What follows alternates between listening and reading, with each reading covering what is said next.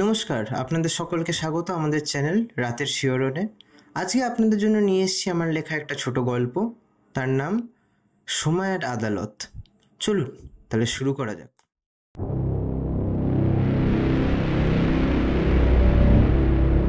কখনো ভেবে দেখেছেন?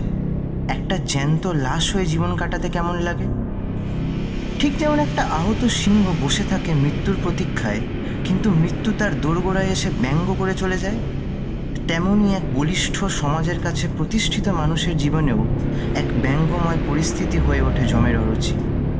চলুন, আজ এই প্রতীক্ষাকে পাশে রেখে একটা দিনের কথা মনে করি, যেদিন আমার জীবনের পাপের ঘোড়া পূর্ণ হয়ে উঠল। সেদিন ঝগড়া হয়েছিল নির্মিতার সাথে। দোষটা আমারই। একটু চুকচুকানি রোগ থাকে বই কি, সব মানুষেরই। আমারও ছিল। এই অন্য এক নারীর পাতলায় পড়ে গেছিলাম। আসলে এটা তো ডারউইনের থিওরি মশাই। বলে না, মিসোজিনি। কিন্তু ভদ্র সমাজের কাছে তো সেটা পাপ। কি করেই বা মেনে নেয় সবাই? সেও মেনে নিতে পারেনি। কিন্তু প্রেম তো ছিল। এই প্রেমের কথাতেই তার আহত হয়ে যাওয়া শরীরটা কেন জানি না আমাকে বিচ্ছিল প্রত্যেক দিন কি যে করি? তার ফোনও আসছে না। রাত বিরেতে ঝগড়াটাও হয়েছে। হঠাৎ একটা ফোন আসে।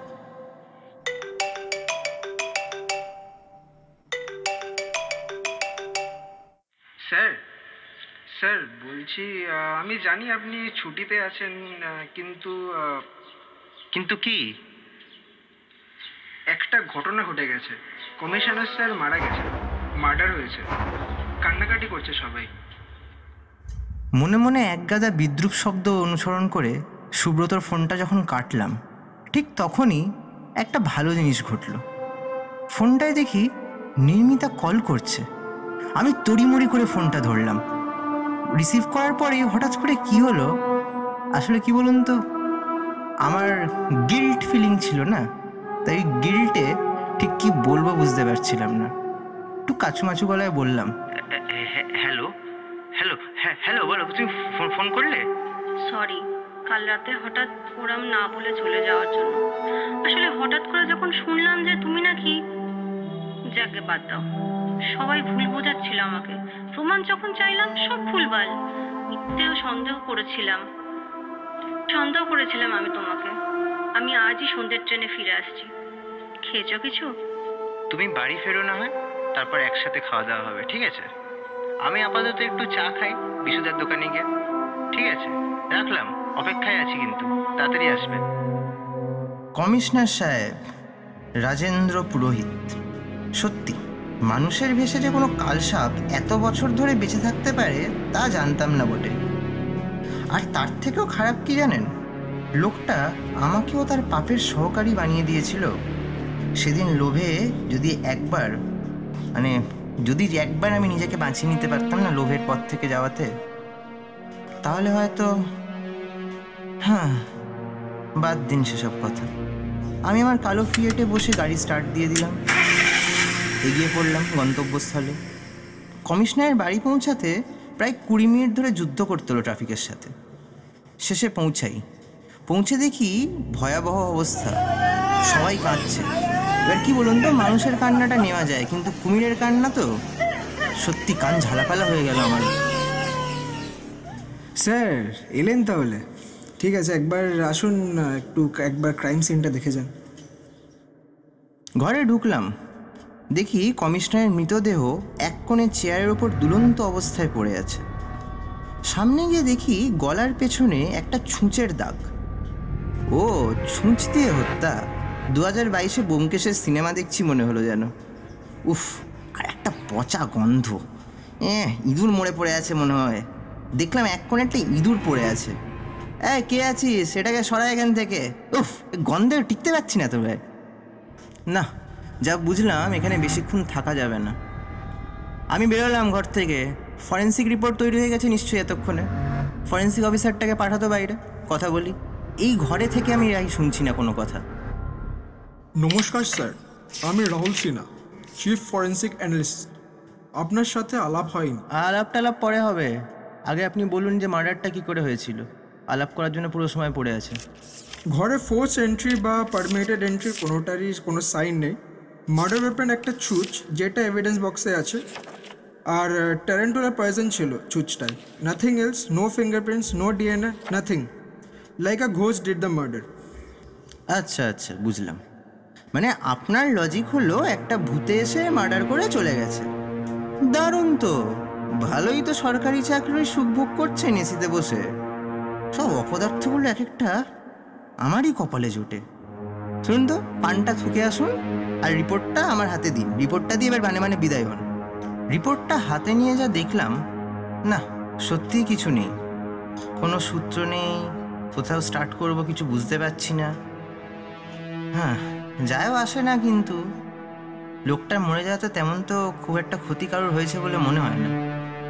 কিন্তু আবার প্রমোশনের লোকটাও তো আছে, তাও তো ছাড়া যাচ্ছে না। প্রচণ্ড বৃষ্টি পড়ছিল সেদিন। সুব্রতকে দেখতে পেয়ে বললাম চলো তোমাকে লিফট দিয়ে আসি। থ্যাংক ইউ স্যার স্যার বলছি যে এবারে ইনভেস্টিগেশন এগোবেন কীভাবে? আমি চুপ। উত্তর তো নেই তাই একটু গল্প বলতে শুরু করলাম। জানিস আমি যেমন তোর বানানো গুরুদেব তেমন আমারও একটা স্যার ছিলেন এক সময় এখন রিটায়ার্ড তিনি থাকলে এই কেসটাও উদ্ধার হয়ে যেত বই কি স্যার আমরা তো দিশাহারা। ওনার কাছে কি কোনোভাবে আজকে যাওয়া সম্ভব? সে অসম্ভব নয়, কিন্তু হুম, বৃষ্টির ফোঁটাগুলো পিয়ানোর রিডের মতো বেজেই চলেছে। কেমন একটা ফ্ল্যাশব্যাকে নিয়ে চলে গেল আমাকে। না, যেতে তো পারি, যাওয়া সম্ভব, কিন্তু কোন মুখ নিয়ে যাব ওনার কাছে? সেই যে ওনার সাথে এত খারাপ খারাপ জিনিস হলো, তারপর থেকে তো আমি যাইনি আর ওনার কাছে। একবার কি উচিত ছিল না আমার খোঁজ নিয়ে দেখার? একবার কি উচিত ছিল না আমার? ওনাকে জিজ্ঞেস করা উনি কেমন আছেন? আজ নেওয়ার দরকার পড়েছে বলে চলে যাব ওনার কাছে? না, আমি তো ভুলে গেছিলাম। আমি বরাবরই স্বার্থপর একজন মানুষ। যেতে তো হবেই, প্রমোশনের লোভ আছে না? যাই তাহলে, সেই পুরনো বাড়িটায় হানা দিয়ে আসি একবার। যাই, স্যারকে আবার একবার বলি। স্যার, আপনার প্রয়োজনে পড়েছি স্যার, উদ্ধার করুন স্যার। আসলে কি বলুন তো? মানুষের না। কখনোই কাউকে এতটা স্নেহ দেওয়া উচিত নয়। মানুষ কোনোদিনই স্নেহর কদর করতে তো পারে না। আসলে, ওনারই ভুল, আজ বুঝতে পেরেছি। উনি কোনোদিনই ভালোবাসার প্রয়োজনীয়তার তফাতটা বুঝতে পারেননি। বোঝা উচিত ছিল ওনার। অনেকক্ষণ তো শুনলেন আমার গল্প। কি মনে হচ্ছে? না ভালো পুলিশ অফিসার হয়তো জীবনে সমস্যা আছে হয়তো একসময় খুব সৎ অফিসার ছিলেন। হ্যাঁ, থরি এরম কোনো ব্যাপার নেই। আপনি জানেন আমাদের এই স্যার এই স্যারের সাথে আমরা কি করেছি? আমি কমিশনার সাহেব আর মন্ত্রী মশাই মিলে? হ্যাঁ আসলে ব্যাপারটা কি জানেন? স্যার ছিল বরাবরই এমন একজন মানুষ যার কাছে তার আদর্শ, যার ধর্ম আর এই পুলিশের চাকরিটা তার কাছে এক পুজোর মতো ছিল। তার আরাধনা, তার সমস্ত কিছু। তাই জন্য ঘুষ নেওয়া তো দূরের কথা। কোনোদিনও কোনো অনৈতিক কাজে তিনি সহযোগিতা করেননি। আর তাই জন্য উনি চক্ষুশূল হয়ে উঠেছিলেন এই দুটো পিসাচের এই দুটো কালসাপের তাই সমাজ থেকে ভালো মানুষটাকে তাড়ানোর জন্য এনারা ওনার আরাধনাতে উপর আঘাত করে হ্যাঁ কেড়ে নেয় ওনার চাকরিটা। একটা ইনভেস্টিগেশনের সময় আমরা একটা কালপ্রিটকে ধরেছিলাম। টর্চার করতে হবে, ইনভেস্টিগেট করতে হবে। মানে যাকে আমরা পুলিশি ভাষায় ইন্টারোগেশন বলি আর কি। সেই ইন্টারোগেশনের সময় যেই লোকটা এসেছিল, তাকে আমরা যখন জেলে বন্দি করেছিলাম, তখন তাকে অন্য রকম এক পদ্ধতিতে মানে কি বলা যায় খাবারের মধ্যে বিষ মিশিয়ে আর কি, যেটা হয়, হত্যা করে দেওয়া হয়। আর দোষটা পুরোপুরি কার ঘাড়ে যায়? যে ছিল ইন্টারোগেশন অফিসার মানে আমার স্যার আর মজার বিষয় কি জানেন? প্রমোশনের লোভে এই মহান কাজটা আমিই করেছিলাম। স্যার জানেন না হয়তো, বা হয়তো জানেন, আমি জানি না। সম্ভবত জানেন না, কারণ রেকর্ড ফেকর্ড তো কিছু নেই। উনি ভেঙে পড়েছিলেন প্রচণ্ডভাবে। বাড়িতে বলতে ওনার শুধু স্ত্রী ছিলেন। সন্তান সম্ভাবনা ছিল, কিন্তু একটা ছোট্ট অ্যাক্সিডেন্টে উনি ওনার সন্তানকে হারান। আর ঠিক সেই সময় এই ধাক্কাটা। সত্যি, সাহস হয়নি আমার ওনার সাথে দেখা করার। হঠাৎ করে যেন সমস্ত যোগাযোগ বিচ্ছিন্ন করে দিলাম আমি ওনার সাথে। আজও নিজেকে ক্ষমা করতে পারিনি। কিন্তু অদ্ভুত বিষয় কি জানেন? যখন কারোর প্রয়োজনীয়তা ফুরিয়ে যায় না জীবন থেকে, তখন তার কথা মনেও পড়ে না। এত ভালোবাসতেন উনি আমাকে। কিন্তু হঠাৎ করে যেন ভুলে গেলাম আমি ওনাকে। কোনোদিন আর কল করলাম না, কোনোদিনও খবর নিলাম না। পাশের চায়ের দোকানে কোনোদিনও জিজ্ঞেস করলাম না, স্যার, এখানে আসেন কি না? উনি কেমন আছেন? নিজের জীবনে ব্যস্ত হয়ে গেলাম। প্রমোশন নিয়ে সুখে শান্তিতে থাকতে লাগলাম। সত্যি, উনি আমাকে ক্ষমা করতে পারবেন কিনা জানি না। কিন্তু আমি যে নিজেকে কোনোদিনও ক্ষমা করতে পারব না, সেটা আমি প্রত্যেক দিন হারে হারে টের পাই। তারপর গাড়ি স্টার্ট দিলাম। আস্তে আস্তে এগোচ্ছি। সেই বৃষ্টি বাদলের দিনে খুব তাড়াতাড়ি চালাতেও পারছি না গাড়িটা। হঠাৎ ঠিক চৌমাথা মোড়ে যখন টার্নটা নিলাম তখন সুব্রতর যে কি মনে হলো গাড়ির ঝাঁকুনিতে হয়তো ওর মাথাটা পাম্প দিয়ে উঠল। ও আমার দিকে একটা জিনিস এগিয়ে দিল। স্যার একটা জিনিস। এই জিনিসটা পেয়েছিলাম ওই ক্রাইম সিনের ওখানে কিন্তু ঠিক বুঝতে পারছিলাম না যে আপনার কাজে লাগবে কিনা তাই চট করে একটু উঠিয়ে নিলাম। জিনিসটা হাতে নিয়ে দেখলাম। একটা লাল ডায়েরি। বেশ পুরনোই মনে হলো। ডায়েরিটা দেখে যা বুঝলাম, ওটা ক্রাইম সিনে ছিল বই কি, কিন্তু মার্ডার স্থলে থাকবে বলে তো মনে হয় না, কারণ ডায়েরিটার একটা পাতাতেও কিছু লেখা ছিল না। অনেকেই হয় শখের জন্য ডায়েরি কিনে নেয়, একটা ভাবে জিনের জীবনী লিখে দেবো একেবারে, কিন্তু তারপর লাস্ট অব্দি দেখা যায় কিছুই লেখেনি। ওটাও ঠিক ওরকমই ছিল, একটা সাদা পাতাওয়ালা ডায়েরি। ভাবলাম এটা আর কী বা কাজে আসবে। তবে তেমন কোনো প্রতিবাদও জানালাম না। ডায়েরিটা নিয়ে একটু নেড়ে ঘেটে পাশে এক জায়গায় রেখে দিলাম গাড়িতে। বৃষ্টির সেই লক্ষ্মী ছাড়া সুর আর ওই কাদামাখা রাস্তার প্রত্যাঘাত কোনো রকম অতিক্রম করে পৌঁছে যাই আমরা। জায়গাটা ঠিক আর ঘরের মতো ছিল না। একসময় প্রাসাদ তুল্য এক বাড়ি, যেটা দেখলে মানে আচ্ছা আচ্ছা লোকের একেবারে মাথা ঘিন হয়ে যাবে। সত্যি বাড়ি বানিয়েছিলেন বটে, স্যার। কিন্তু সেই বাড়িটা দেখে এক ভাঙা মন্দিরের মতো মনে হলো, যেখানে এক সময় দেবতা বাস করতেন, সেখানে হয়তো শয়তানরা বাসা বেড়েছে। না, ঘরটা দেখে আমার নিজেরই কেমন একটা রক্তহীন হয়ে গেল। ভয় পাচ্ছিলাম আমি, কিন্তু আমার থেকেও বেশি আরেকজন ভয় পাচ্ছিল। বাঁদিকে তাকিয়ে দেখি সুব্রতর ভয়ে কাচুমাচু অবস্থা। স্যার, ও স্যার আমি একটা কথা বলব? আমি গাড়িতে থাকলে কেমন হয়? স্যার, ওইটা দেখে বাড়িটা দেখে ঠিক ভক্তি আসছে না ভেতরে যেতে। আমি প্রতিবাদ জানাতে চাইনি।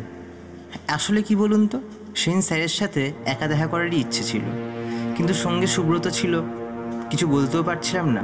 নিজেই যখন অজুহাতের সিঁড়ি বয়ে দিয়েছে, তাহলে আর কি করা যায়? তো ব্যঙ্গ না করে তো থাকা যায় না? সিনিয়র হই অফকোর্স বললাম আচ্ছা ভূতের ভয়? তা চোরের ভয় নেই জানতাম, ভূতের ভয় আছে জানতাম না। এই জন্যই বলি, এত ভক্তি শ্রদ্ধা রেখো না ভগবানের প্রতি। ভগবান ভগবান করতে করতে যে শয়তানটাকেও নিজের জীবনে আশকারা দিয়ে ফেলেছো, এটা বুঝতে পারছি আমি এখন। ঠিক আছে, তুমি বসো। একটা সিগারেট টানো, আমি আসছি। সেই পাষাণ বিঞ্জরের চেয়েও খারাপ অবস্থায় থাকা বাড়িটার ভৌতিক সিঁড়িগুলোকে অতিক্রম করে আস্তে আস্তে এগিয়ে গেলাম আমি।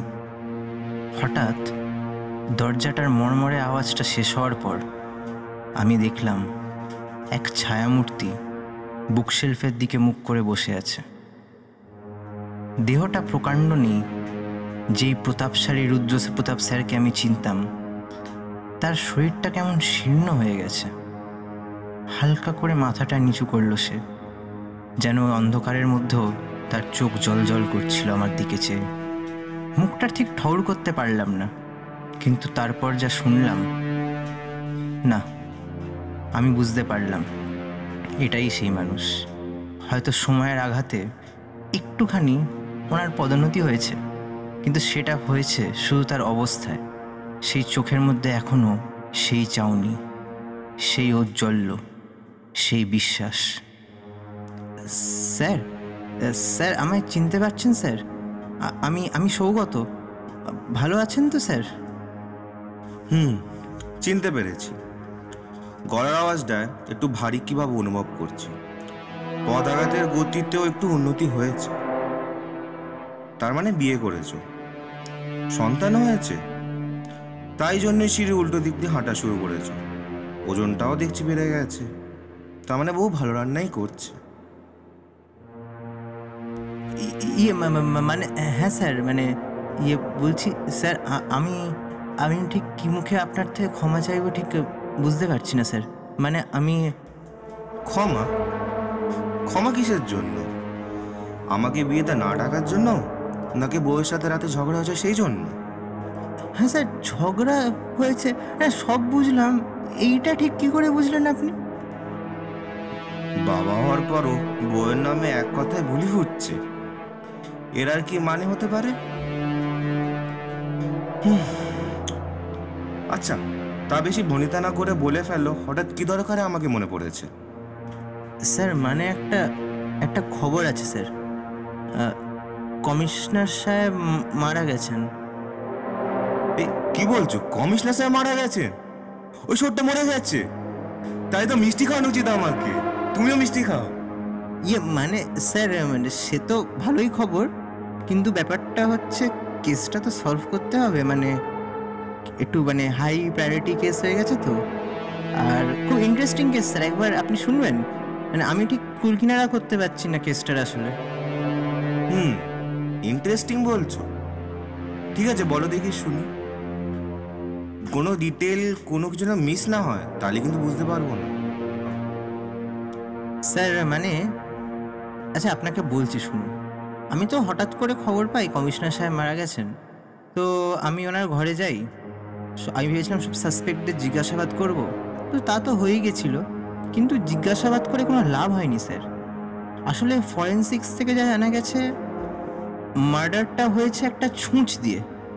আর ছুঁচটার মধ্যে ট্যারেন্টুলা পয়জন ছিল। এবার ঘরের মধ্যে ফোর্সড এন্ট্রি বা পারমিটেড এন্ট্রি কোনোটারই কোনো সাইন নেই। মানে কিরমভাবে যে চোর ঢুকেছে বা কিরমভাবে বেরিয়েছে, সেটা একদমই বোঝা যাচ্ছে না। এবার তার চেয়েও ইম্পর্ট্যান্ট জিনিস হচ্ছে যে, ছুঁচটা যে ফোটানো হলো, কেউ ঢুকলো না, কিছু বলল না, কি করে এবারে কে ছুঁচ ফুটিয়ে চলে গেল? খালি ছুঁচটা পড়ে আছে, কিছুই নেই ওখানে। মানে ভূতে মার্ডার করে চলে গেল কিনা বুঝতে পারছি না।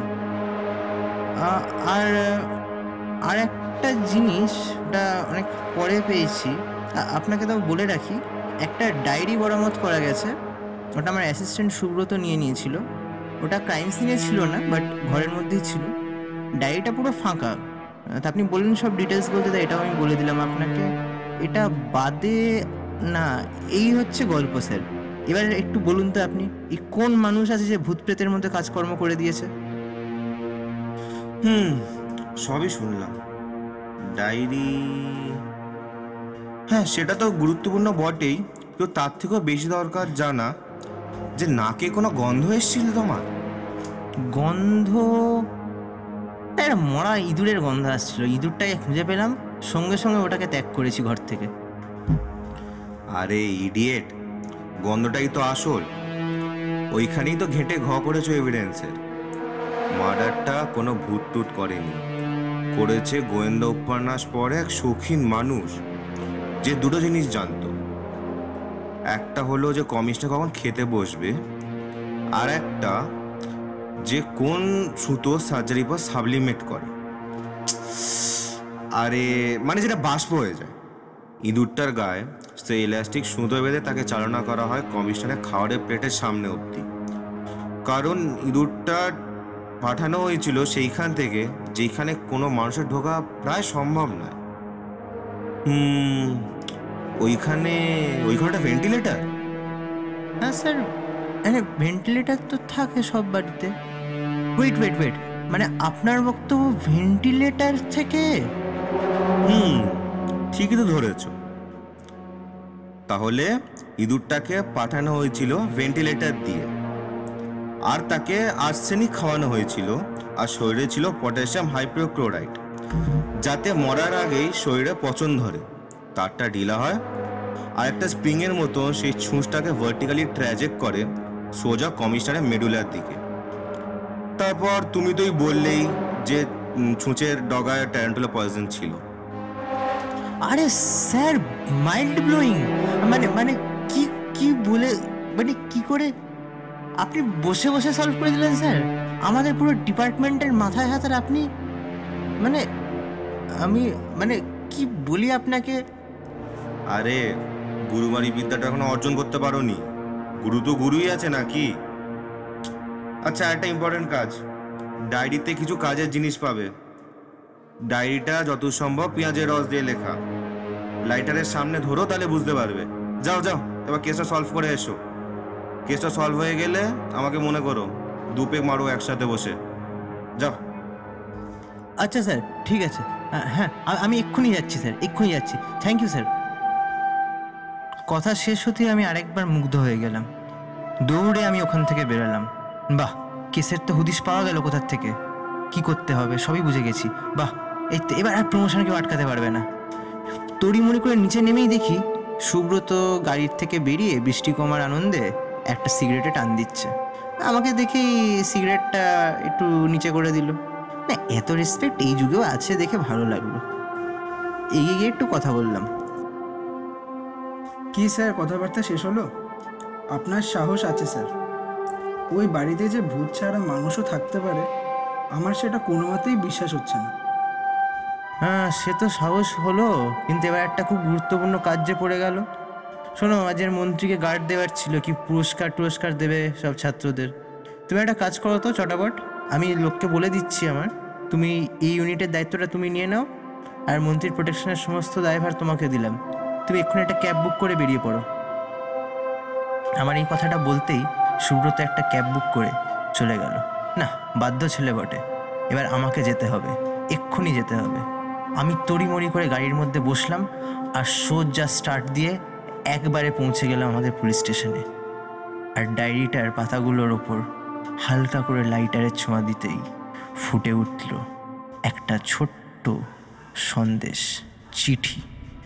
কিন্তু চিঠিতে যা লেখা ছিল, ওটা পড়ার পর, না, ওটা কি চিঠি ছিল? নাকি আমার মৃত্যুবাণী তো, কথা হলো রুদ্রপ্রতাপ বাবুর সাথে? আপনি দেখছি মশাই কোনোই খবর রাখেন না। হ্যাঁ আসলে মানুষটার প্রয়োজন পড়েনি না? তারপর পাপের জায়গায় আবার ফিরে যেতেও ইচ্ছে করেনি। কি দরকার ঘোলা জলে আবার ঘুলে? তাই জন্যই হয়তো ভুলে গেছিলেন বা জানার চেষ্টাও করেননি হয়তো। যে রুদ্রপ্রতাপ আর নেই পৃথিবীতে। হঠাৎ করে বাজ পড়ল মাথায়। তাহলে কথাটা কার সাথে বলছিলাম আমি? কথা আপনি আমার সাথে বলছিলেন। কে বলুন তো আমি?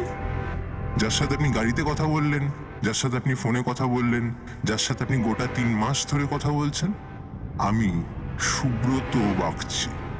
হ্যাঁ পদবিটায় সেন নেই, তাই রুদ্রপ্রতাপের সাথে হয়তো ঠিক লিঙ্ক পাচ্ছেন না, তাই তো? আসলে কি বলুন তো, পদবিটা পাল্টে দিয়েছি আমি অনেক কারণে?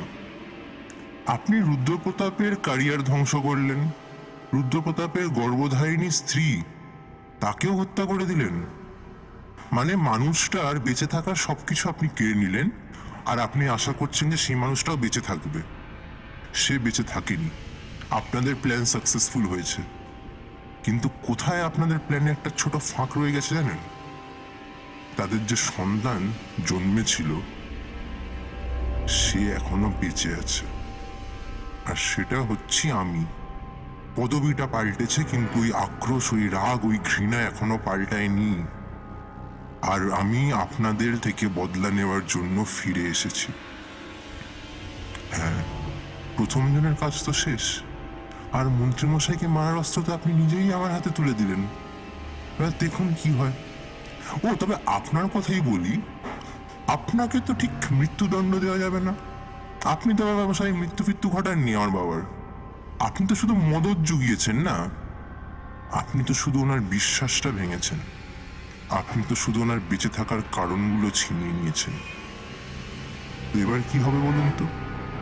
সব কিছু আমার প্ল্যানের মতো হবে। আর এই প্ল্যানে আপনার দণ্ড হচ্ছে সেটাই যেটাই আপনি আমার বাবাকে দিয়েছেন। আপনিও বেঁচে থাকবেন। কিন্তু এই চিঠিটা যখন পড়া শেষ হবে আপনার, তখন আপনার চাওয়া যতগুলো জিনিস আছে সব আপনার থেকে কেড়ে নেওয়া হবে। হ্যাঁ থাকবে আপনার ক্যারিয়ার থাকবে আপনার প্রমোশন কিন্তু থাকবে না আপনার সবচেয়ে প্রিয় জিনিসগুলো যেগুলোকে এতদিন ধরে অবহেলা করেছেন। আর এই সময়ের দণ্ডে প্রত্যেক দিন যখন আপনার নিজেকে একটা জানোয়ারের চেয়েও খারাপ কিছু মনে হবে, যখন আপনার প্রত্যেক মুহূর্তে মনে হবে যে, না, আমি এবার মরে যেতে চাই, পৃথিবীতে থাকতে চাই, না। ঠিক তখনই আপনি বুঝবেন যে, পৃথিবীতে তো এখনও থাকতে হবে আমাকে। আমি যে জমেরও অরুচি মশাই, আর ওই চিরকালীন পাপের বোঝা ঘাড়ে নিয়ে বেঁচে থাকার অনুভূতিটাই আপনার প্রাপ্য। দণ্ড। আর এই দণ্ড আমি আপনাকে দিচ্ছি এখন থেকে। দেখা হবে এককালে, নরকের। চিঠিটা ফট করে হাত থেকে ছুঁড়ে ফেলে দিই আমি। পকেট থেকে একটা সিগারেট বের করি। কি হলো এসব? সিগারেটে একটা টান দিই। না না না না না। এরম হতে পারে না। এটা মস্করা হচ্ছে আমার সাথে। কিন্তু মন্ত্রীমশাইকেও মারবে কিরম ভাবে? ও তো সিকিউরিটির কাজে গেছে। ওয়েট এক্ষুনি খবর নিতে হবে। মোবাইলটা খুলে সঙ্গে সঙ্গে একটা ফোন লাগাই, আর ফোনে খবর পাই। মন্ত্রী মশাইয়ের মৃত্যু ঘটে গেছে। ঘটেছে একটা হিউম্যান কেমিক্যাল বমের দ্বারা। আর ওই হিউম্যান কেমিক্যাল বমটা ছিল আমাদেরই ইউনিটের সাব ইন্সপেক্টর সুব্রত বাগচি। না। সত্যি, মরকটটা প্ল্যান করেছিল বটে। কিন্তু আমার সাথে কি প্ল্যান হলো? হঠাৎ দেখি ফোন বেজে উঠল। নির্মিতার ফোন ভুল ছিলাম আমি। তুমি একটা ঠক জোচ্চর, প্রতারক ইডিয়েট ছবিগুলো না পেলে আমি আজও ধোঁয়াশায় থাকতাম। এখন সব পরিষ্কার বুঝতে পারছি। ওই সব ভুল কথাগুলো। আসলে তোমাদের মতো চার পেয়ে স্বার্থপর লোকেরা খালি জীবনে মনোরঞ্জনই চায়। থাকো তোমার এই বাজারি কে নিয়ে। আর শোনো, আমার ছেলের দিকে তাকাবে না কোনো দিনও ও তোমার মতো একটা চরিত্রহীন জানোয়ার তৈরি হোক, আমি কোনো দিনও চাই না সেটা। নির্মিতার কথাগুলো ফালা ফালা করে কেটে দিল আমাকে। কি বলব ভেবে পাইনি। কে দিল ওকে প্রমাণগুলো? ও আমিও কি মূর্খ। সুব্রতই দিয়েছে। কিন্তু আমি এত কষ্ট পাচ্ছি কেন? হ্যাঁ নির্মিতাকে আমি ভালোবেসেছি ঠিকই। আমার সন্তানকেও আমি ভালোবেসেছি, কিন্তু এই ভালোবাসাটা কোথায় ছিল? যখন আমি তার সাথে বিশ্বাসঘাতকতা করলাম, আরেকজন নারীকে পেয়ে আমি ওকে ভুলে গেলাম মুহূর্তের সুখের জন্য। আমি কি এতটাই নিচ এতটাই জানোয়ার? না, এই চেহারার দিকে তাকাবো কি করে পরের দিন? নিজেকে যে এতটা ঘেন্না কোনোদিনও করিনি? এটা কি করলে তুমি সুব্রত? তোমার এই সময়ের আদালতে কি এর থেকে একটু নরম শাস্তি ছিল না আমার জন্য? মেরে দিতে পারতো তো আমাকে। এতগুলো তো সুযোগ পেলে। এবার সারা জীবন আমি কষ্ট নিয়ে থাকব? আমার আপনজনদের আমি চোখের সামনে দেখব, কিন্তু আমি ওদেরকে স্পর্শ করতে পারব না। আমার সন্তানকে আমি বড় হয়ে যেতে দেখব, কিন্তু কোনোদিন ওকে বলতে পারব না যে আমি ওর বাবা হই। কেন করলে এরকম আমার সাথে সুব্রত? কেন করলে? আজীবন আমাকে কেন এই ঘৃণার চক্করের মধ্যে ফেলে দিলে? কেন? জবাবটা তো আমি জানি। আসলে তুমি ঘৃণা করবে নাই বা কেন আমাকে? আমি তো ঘেন্নারই পাত্র। বিশ্বাসঘাতক আমি একটা। তবে একটা জিনিসে এখনও বিশ্বাস আছে, জানো তো? হয়তো একদিন দেখা হবে তোমার সাথে নরকে, আর তখন তোমাকে জিজ্ঞেস করব আচ্ছা কি পেলে তুমি এসব করে? তোমার বাবা তো ফিরে এলো না। আর কি দোষ ছিল আমার সন্তানের যে সেও তার বাবাকে পেল না? একবার ভেবে দেখো তো। এটা কি ঠিক করলে? সন্তান হারা করে ফেললে এক পিতাকে, আর নিজেও পিতৃহীন হয়ে একজন সন্তানকে পিতৃহীন করে দিলে?